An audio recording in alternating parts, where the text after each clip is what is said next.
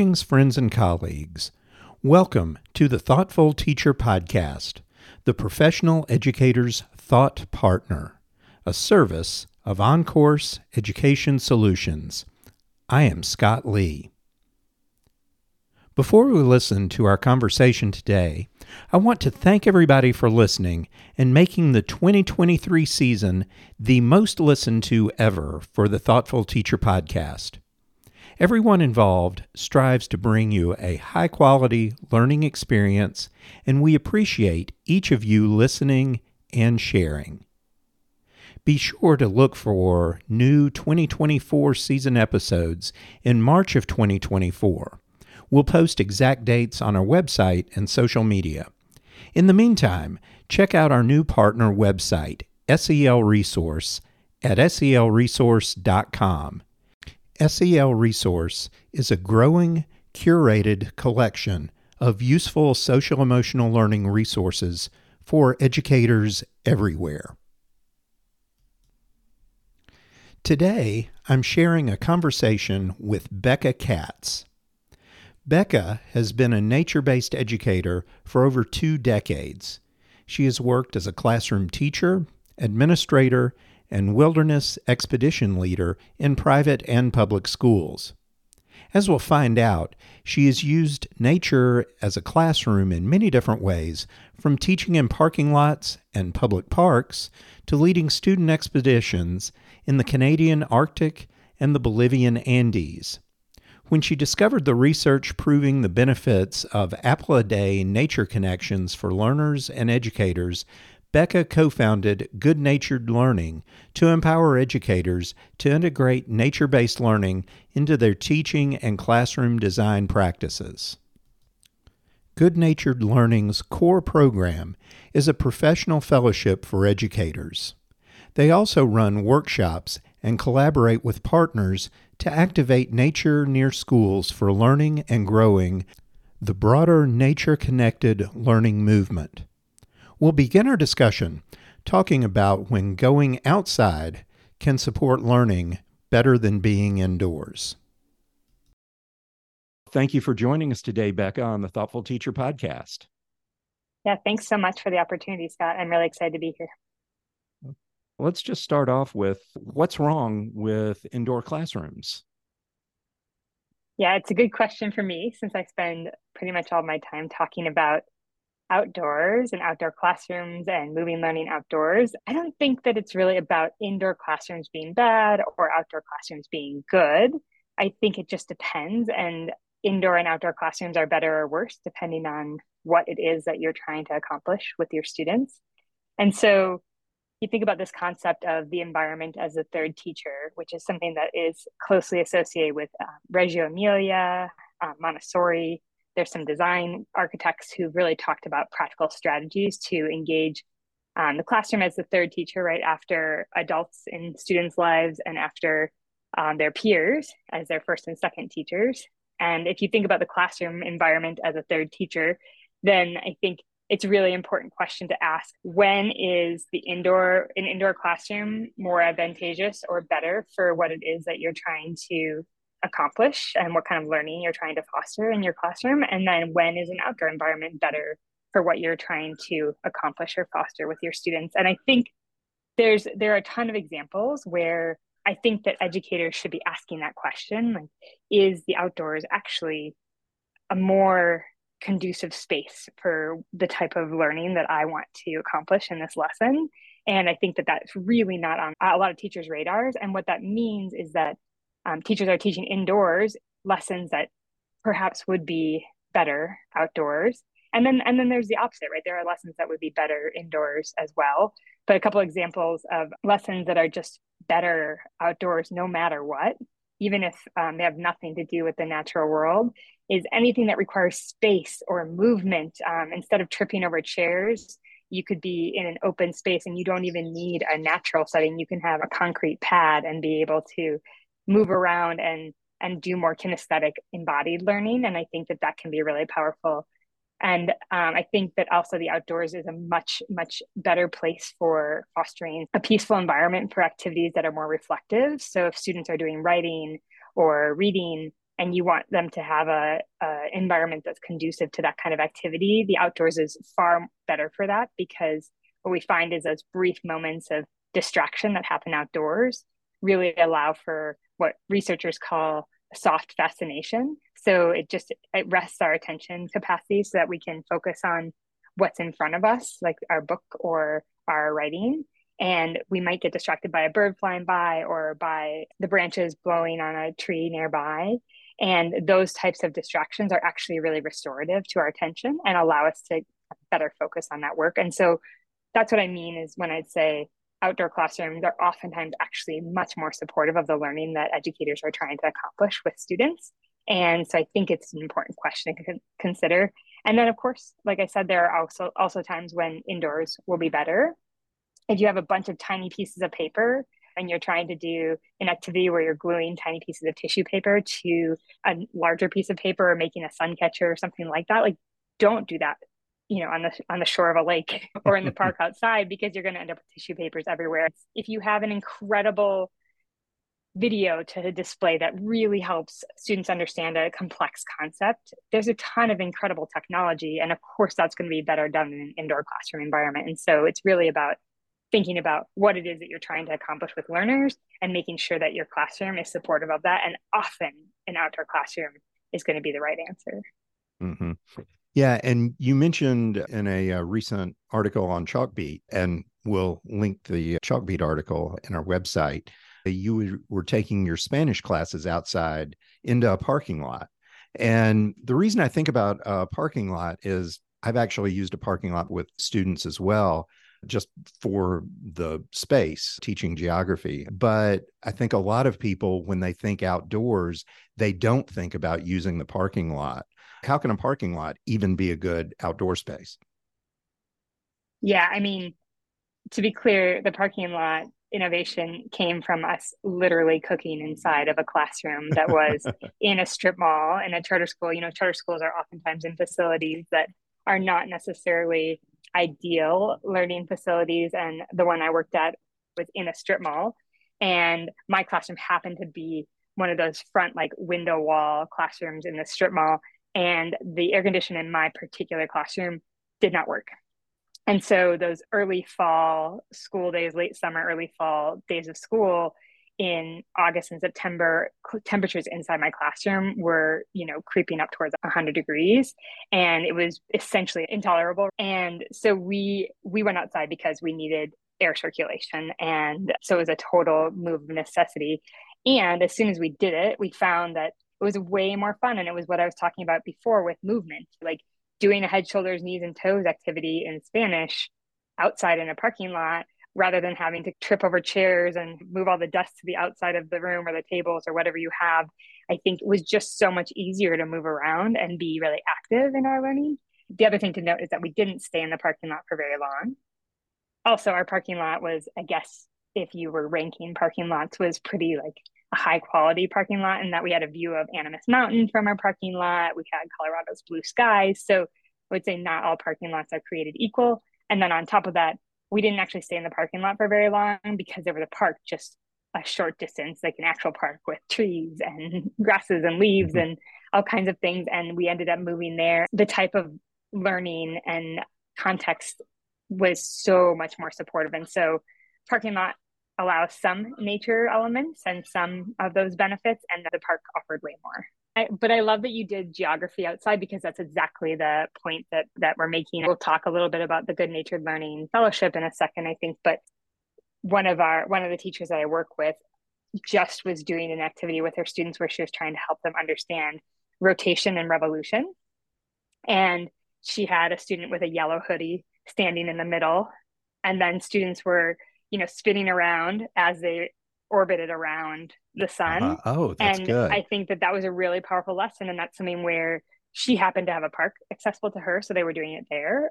And it would have been a totally possible activity in a parking lot. Yeah.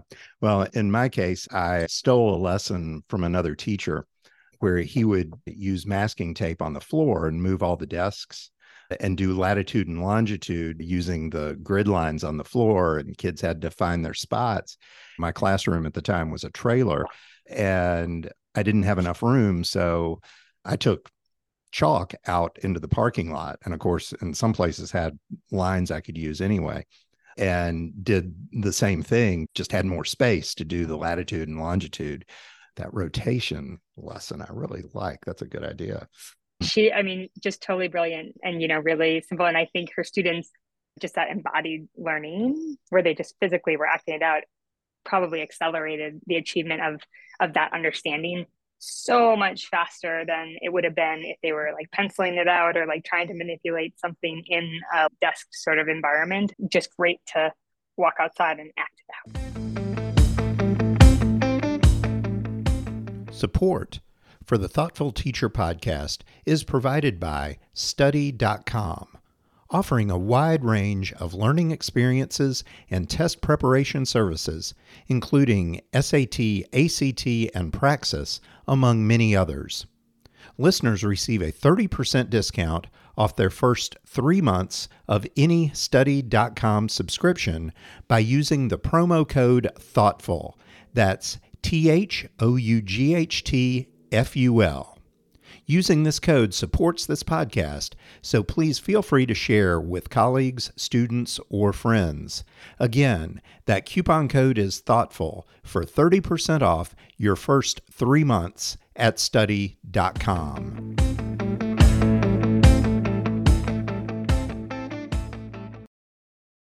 Tell us a little bit about your current role and why you started Good Natured Learning. Yeah, so my current title, I'm self-titled, is the instigator of awesomeness. Um, I'm also the leader for Good Natured Learning.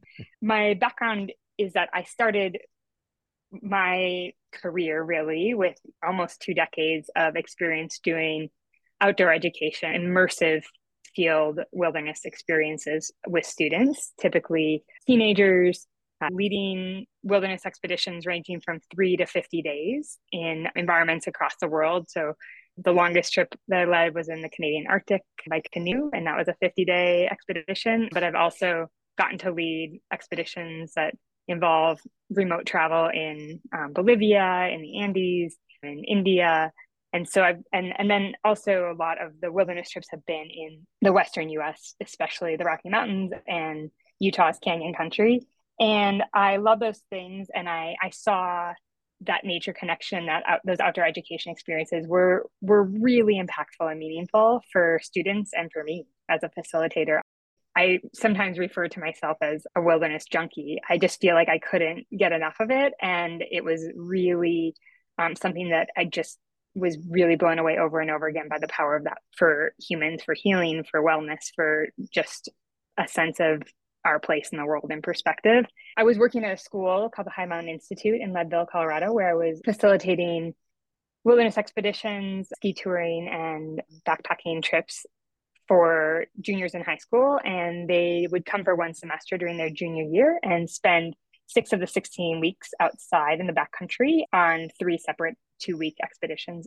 I was teaching Spanish in the classroom, and then I was leading these wilderness expeditions and facilitating all kinds of different learning, environmental ethics or field studies and science, and also obviously teaching the technical and community, social, emotional type of skills that you get from outdoor expeditions. That was really awesome because I got to combine really my passion for wilderness travel, my passion as an educator. I had um, done some classroom teaching and other things, and I got to kind of combine those in that setting. And then one of the things I really realized and missed, I guess, and, and felt like was an opportunity that kind of came around in a timely way was the idea of connecting students who maybe don't have that kind of privilege to be able to have experiences with nature. So a lot of students that came were coming from boarding schools. The tuition was not trivial. And, you know, they've made a lot of strides in terms of endowment and scholarships and other things. And still, it definitely was a bit of a rarefied uh, learning experience. And I knew that every day on my way to work, I would go past our intermediate public school in this town in Leadville, Colorado. And it was a Title one school district where the students in the school hadn't necessarily been able to even experience the mountains that were less than a mile from their school and that they had a view of every day, but just had never been to, or lakes or trails or the forests even. So our community got a grant through which I ended up working in Lake County School District, which is a public Title one school district with a majority B I P O C student body, mostly Latinx student body. And it's a rural mountain school district. And my job was to connect students with nature in their learning experiences district-wide. So P K through twelve experiences. It was a three-year grant position. I spent probably the first year and a half really bringing in outside partners to facilitate enriched learning experiences. So environmental education or outdoor education organizations that were already in our neighborhood, right? Colorado Outward Bound School had a base there. Colorado Mountain College had an outdoor recreation leadership program there. The High Mountain Institute was based there. So we had all of these entities. And then we had some local environmental nonprofits that were also facilitating really incredible experiences for our students. And that was really great. And as you can see, there's a bit of an and or a but. There I, almost always is. yeah, there was a there was a bullet point in my job description that I feel like set me off on Good Natured Learning. And the bullet point read that I should work myself out of a job during the three-year grant period and make programs self-sustaining. And it kept me up at night because I didn't understand how I could keep what I was doing self-sustaining. And I did also really believe that the work that we were doing as a community, that it was meaningful for the students, that wasn't without challenges or or failures or mistakes or other things. But on net, I think it was really driving positive impacts for our students and our community. And I was really haunted by this idea of how do I make these self-sustaining? And I realized that's that's not a thing. There aren't like self-sustaining programs. Each time the bus leaves the barn, it costs money. And every time you hire staff from another agency, they cost money. And so really the only sustaining path that I could find was to sure make things more efficient, but also um, to chase more grants. And to me, that was that was just a little bit too tenuous to have something so important be wrapped up in whether or not we could secure the right funding to keep it going. And I hope that that happens. I hope these partnerships continue forever. I zoomed out and I looked at schools and I thought, what is self-sustaining in a school? And I thought the two elements that I really felt like were likely to be baked into schools for a really long time were teachers and students. So if I could embed nature connection in teacher practice, then it could just be part of the way teaching and learning happened in our schools. And that would be self-sustaining, because once you develop this sort of professionalism surrounding how to effectively facilitate nature connected learning, nature-based learning, then that can live on in the sort of internal um, structures of a school. And it's not without challenges for sure, but that was the path that I could see.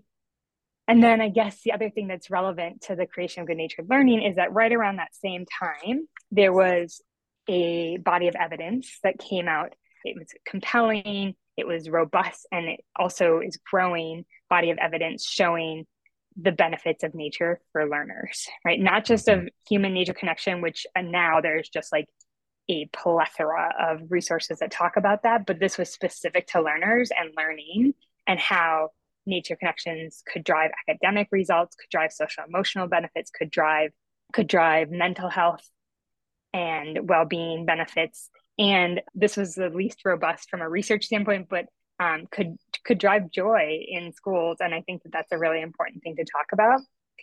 We don't talk about the joy of learning nearly enough and the importance of that. So yeah, I, I love it that you bring that up, because It is it is just so important. Yeah, I think that it is. And we don't talk about it because it's it feels fuzzier and harder to quantify. And, and you know, it's is that going to be on the test, or is that going to be the accountability metrics to which districts are being held, or district leaders or whomever? And, and the answer is no, unfortunately, although I think it's deeply related to the outcomes in those other um, more measured areas. And so it's it's a bit short-sighted not to try to strive for it, even though it might not be on the test, so to speak. Basically, when I made this pivot toward how can nature connection be something that's integrated in day-to-day practice, I had a timely conversation on a, a snow bike ride with um, my co-founder, Erin Allman. And at the time, she was teaching pre-service teachers. And when I started talking with her about this, she really latched onto it and got super excited about it and said, this is the kind of thing that is going to make a huge difference for teachers in feeling a sense of agency and feeling a sense of hope and joy. And so for her, that was such a meaningful way. And, and then we started looking around because we thought, okay, we'll just try to see if we can help with something else that's out there. And that was sort of our goal, was to find an entity that we could just kind of slot into and, and see whether or not we could have, be an initiative that was part of a larger effort that was going on, which we figured surely was happening. And then we looked around and we found tons of incredible stuff happening in like the forest school landscape, in outdoor education, environmental education world. And what we really didn't find very much of was folks who were talking directly to teachers, and especially folks who were talking directly to formal teachers, aka in schools, during the school day, across subject areas and across grade levels, completely agnostic to school model, to curriculum, to what content you're teaching. We didn't see that. And so we were like, I guess that we need to start something. And mm-hmm. so that is the origin story of Good Natured Learning, where we could go to teachers and say, teachers, you're experts at what you do, you're professionals in what you do. How can these tools of connecting with nature be supportive of your day-to-day work and your students' day-to-day work? And so Good Natured Learning, that's that's our origin story. So tell us about the fellowship and what that looks like for a teacher. Yeah, so the Good Natured Learning Fellowship is our core program, and it's one unified embodiment of our mission. And our mission is to build educator capacity to implement nature-based learning, instructional, and classroom design practices, to activate nature near schools for learning, and to grow the broader nature-connected learning movement. And so that's what we do in the fellowships. We bring together educators. Right now, we have a cohort in Colorado. We're soon to launch a cohort in Nairobi, Kenya, which is a bit of a surprising plot twist for people who are listening, I'm sure. However, that's where I live right now, and I'm super excited to be exploring this work in a totally different geography with teachers who are just as excited and and just as innovative. And it's just going to be super fun to see, I don't know, all the potential that can happen there. But the fellowship itself has a year-long arc, and in that in that year-long arc, we start with a nature tre- retreat. That's a five-day, four-night immersive retreat in nature where educators come from their home school, and we have a pair of educators coming from different schools, and we try to have about twelve to sixteen educators in a cohort, and they come together and they immerse themselves deeply in the theory and practice of nature-based learning. They design a case study to then bring that back to their school. They go and they implement that, and then over the course of the school year, we actually meet each month to connect, to celebrate, to commiserate, to strategize, to work through any challenges folks are are facing, and to just stay motivated. And then we actually will be coming together at the end of the fellowship year to kind of think about what's next and what does it look like when you just take this beyond the year to grow the, the wider audience and, and continue sustaining this work as educators in your classroom um, or outside of your classroom, ideally, every day. And then there's another element of the fellowship that's kind of critical. We use a train the trainer model, and each fellow becomes a trainer who can facilitate our core workshop, which is a teaching students outdoors workshop. And they can facilitate that with their colleagues. And so they bring this learning and they spread it throughout their district by bringing other educators into this approach. And so this is any content area teacher at any level. Yeah, so we right now in our cohort is all educators from rural schools. So they have that in common. But we have a preschool teacher and we have a high school teacher and kind of everything in between. Our high school teacher happens to be an environmental science teacher. However, we have a fourth grade teacher who's doing this mostly with math. We have a fifth grade teacher who's really focusing on writing in her implementation work. We have a preschool teacher who actually teaches in a forest school, which is super cool. And so she is just trying to deepen the way that they engage with nature through this fellowship. Her preschoolers are doing nature journaling, which is just kind of mind-boggling to think about three-year-olds who are sitting down and, you know, deeply observing and reflecting and, and journaling. I think it's an incredibly powerful illustration. And actually our preschool teacher and our high school teacher are both doing nature journaling, which I think is so great because they're experiencing some similar challenges and successes as they're trying to do this. And I think that that's pretty wild that fifteen, sixteen year olds and three year olds aren't that different in certain ways. Last year's cohort actually had a middle school principal and a social emotional learning specialist and a sort of a district administrator type position. And so we really are open to educators who are interested in exploring this and thinking about how they can bring it to life in their context. And it's really adaptable. So educators bring it to life with their students. It's highly localized and relevant to their context, to their community, to their age group, to their content. And so, so it looks really different across our, our cohort. That's part of the power of it, I think, is seeing all the different infinite manifestations of this work in different, in different contexts.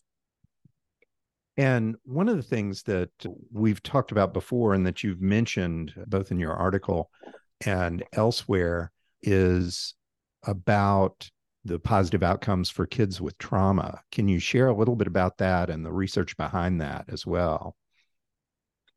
Yeah, I mean, I think that this is an incredibly exciting area. And I know that you that you focus on this and you have a background in, in residential treatment and foster care and other contexts. And I think that, that there's so much potential for the connection between nature and therapeutic environments, family environments, educational environments. We really focus um, on the educational piece of that puzzle. But the benefits we see for learners in terms of nature connection include improved um, health and well-being. And we're talking about both mental health and physical health, um, a sense of belonging, social emotional skills, academic achievement. Within the, the context of the trauma landscape, I think also just better family bonds and communication from time spent together in nature. So it can be a really good environment for fostering those connections.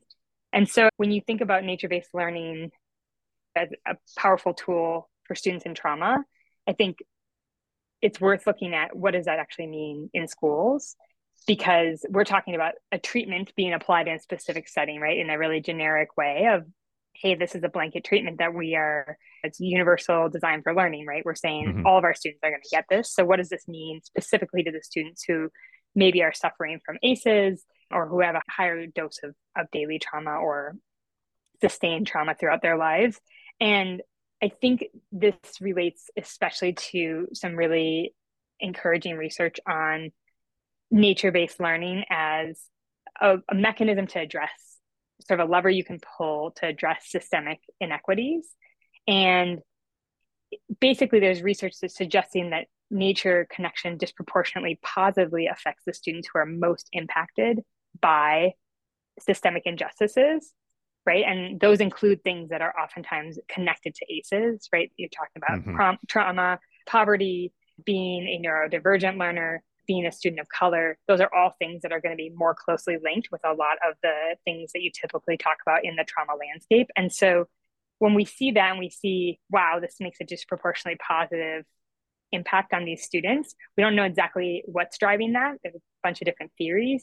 And at the end of the day, what we are seeing is it's really good for students. And by doing it in school, you mean it means in this way that we're talking about with like apple a day nature connections or nature access. What that means is that you have the sustained access to nature's benefits for those learners, for all learners, and for those learners who most need it. And what it what you see is that it starts to beget more student-centered, authentic, and relevant instruction as well.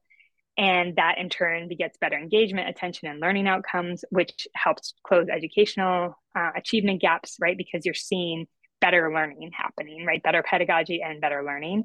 And I think this is super relevant when you think about access to nature in general. And so just a couple of statistics about access to nature I find really compelling and why I think this is such an important topic is there are massive zip coded disparities in terms of nature access. And so what you see is that there are over twenty-eight million kids in the United States who don't have a park within a ten minute walk of home. High poverty schools are four times more likely to have foregone recess, right? They decided they need more reading time, more time with different types of interventions, right? And so all of a sudden the students are getting less and less outdoor time if we assume that recess is taking place outdoors.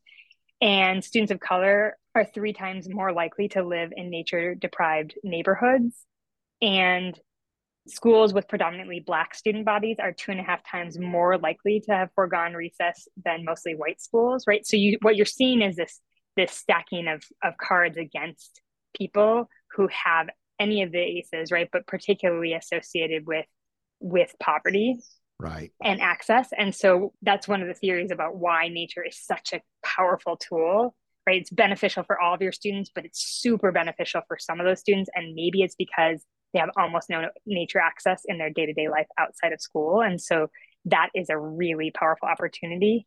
And I think there's some really cool research that I just want to mention because there's some cool work going on in this area. But Casey Family Programs and Children in Nature Network have teamed up to really delve into this, specifically related to foster programs and really how nature can be integrated again into family, therapeutic, and educational contexts to help drive healing in terms of different forms of trauma. Yeah, it's huge. As I as I think about, I've had some conversations not on this podcast with some local people recently about issues around school buildings. And one of the things that I've had to say is, look, you can't build a mega school that has more square footage than the campus actually has because there's no room to get the kids outside. There's no opportunity for outdoor learning. You can't have a greenhouse. It's it's a huge problem, I think, with school design that we don't think about outside, even though best practices, according to the A I A, the American Institute of Architects, for school buildings, is finding ways to bring nature into school or give students access to nature. That's now a best practice for school buildings even. Yeah, so, I mean, I think that that's It's a super interesting, it's a super interesting thing to explore. And yeah. It reminds me of a couple of things. One, Claire Latané is the name of this author who and researcher who wrote a book called Schools That Heal. There's some other great work coming out of California, specifically with an organization called Green Schoolyards America. And they talk about schoolyards as a classroom, right? Another type of textbook or another type of text or learning resource.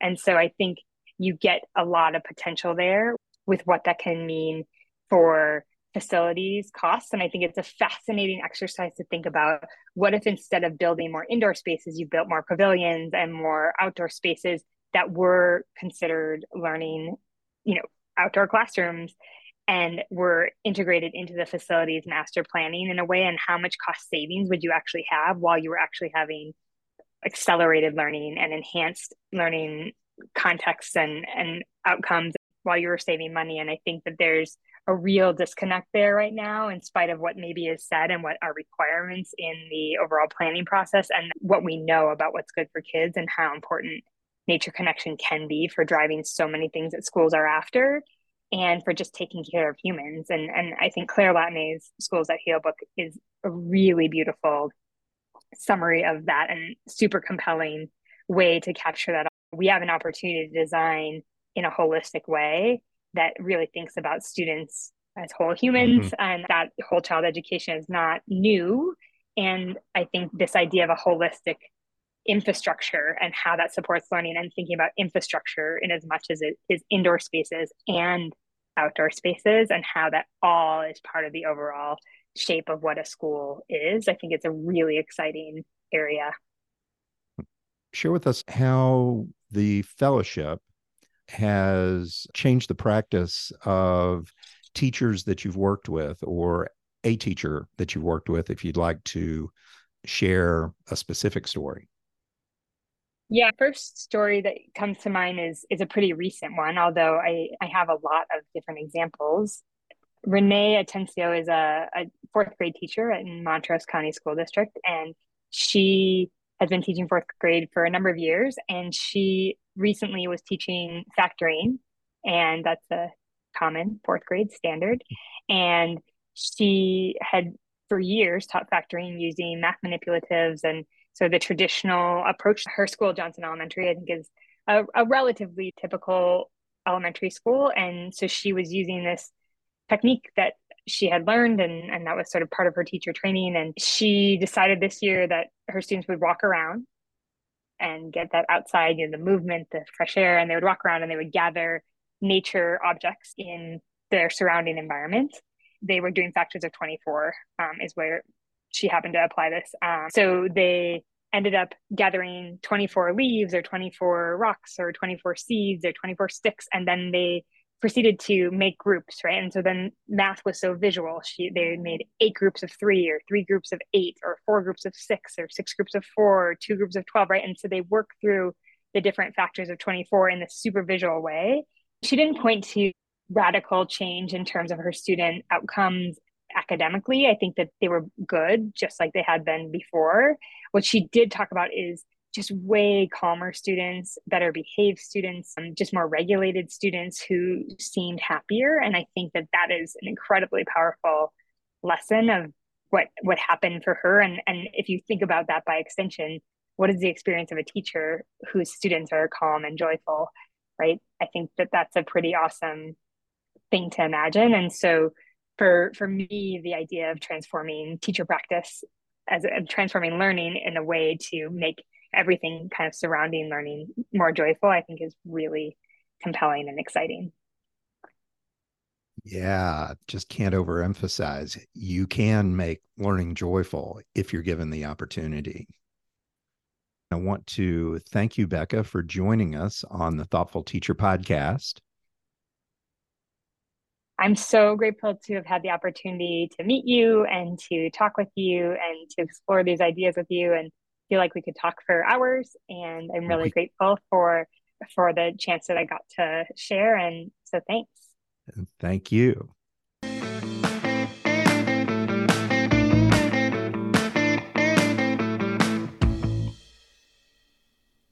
The Thoughtful Teacher podcast is brought to you as a service of On Course Education Solutions.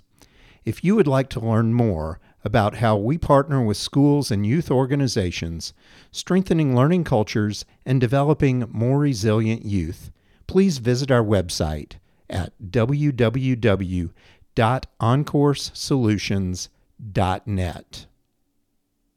This has been episode thirteen of the twenty twenty-three season.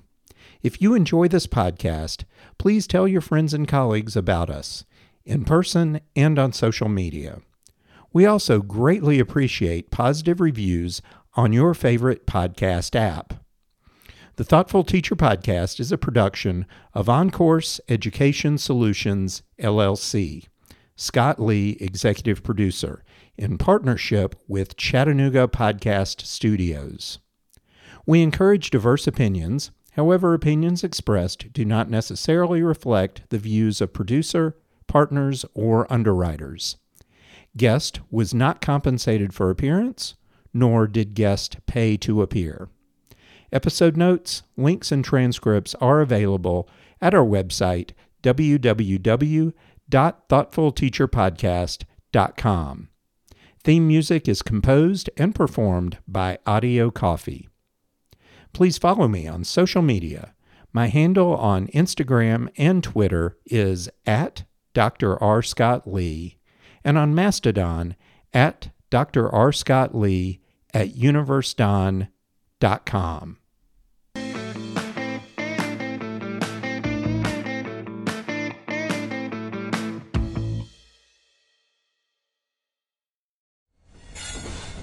Proud member of the Podnooga Network.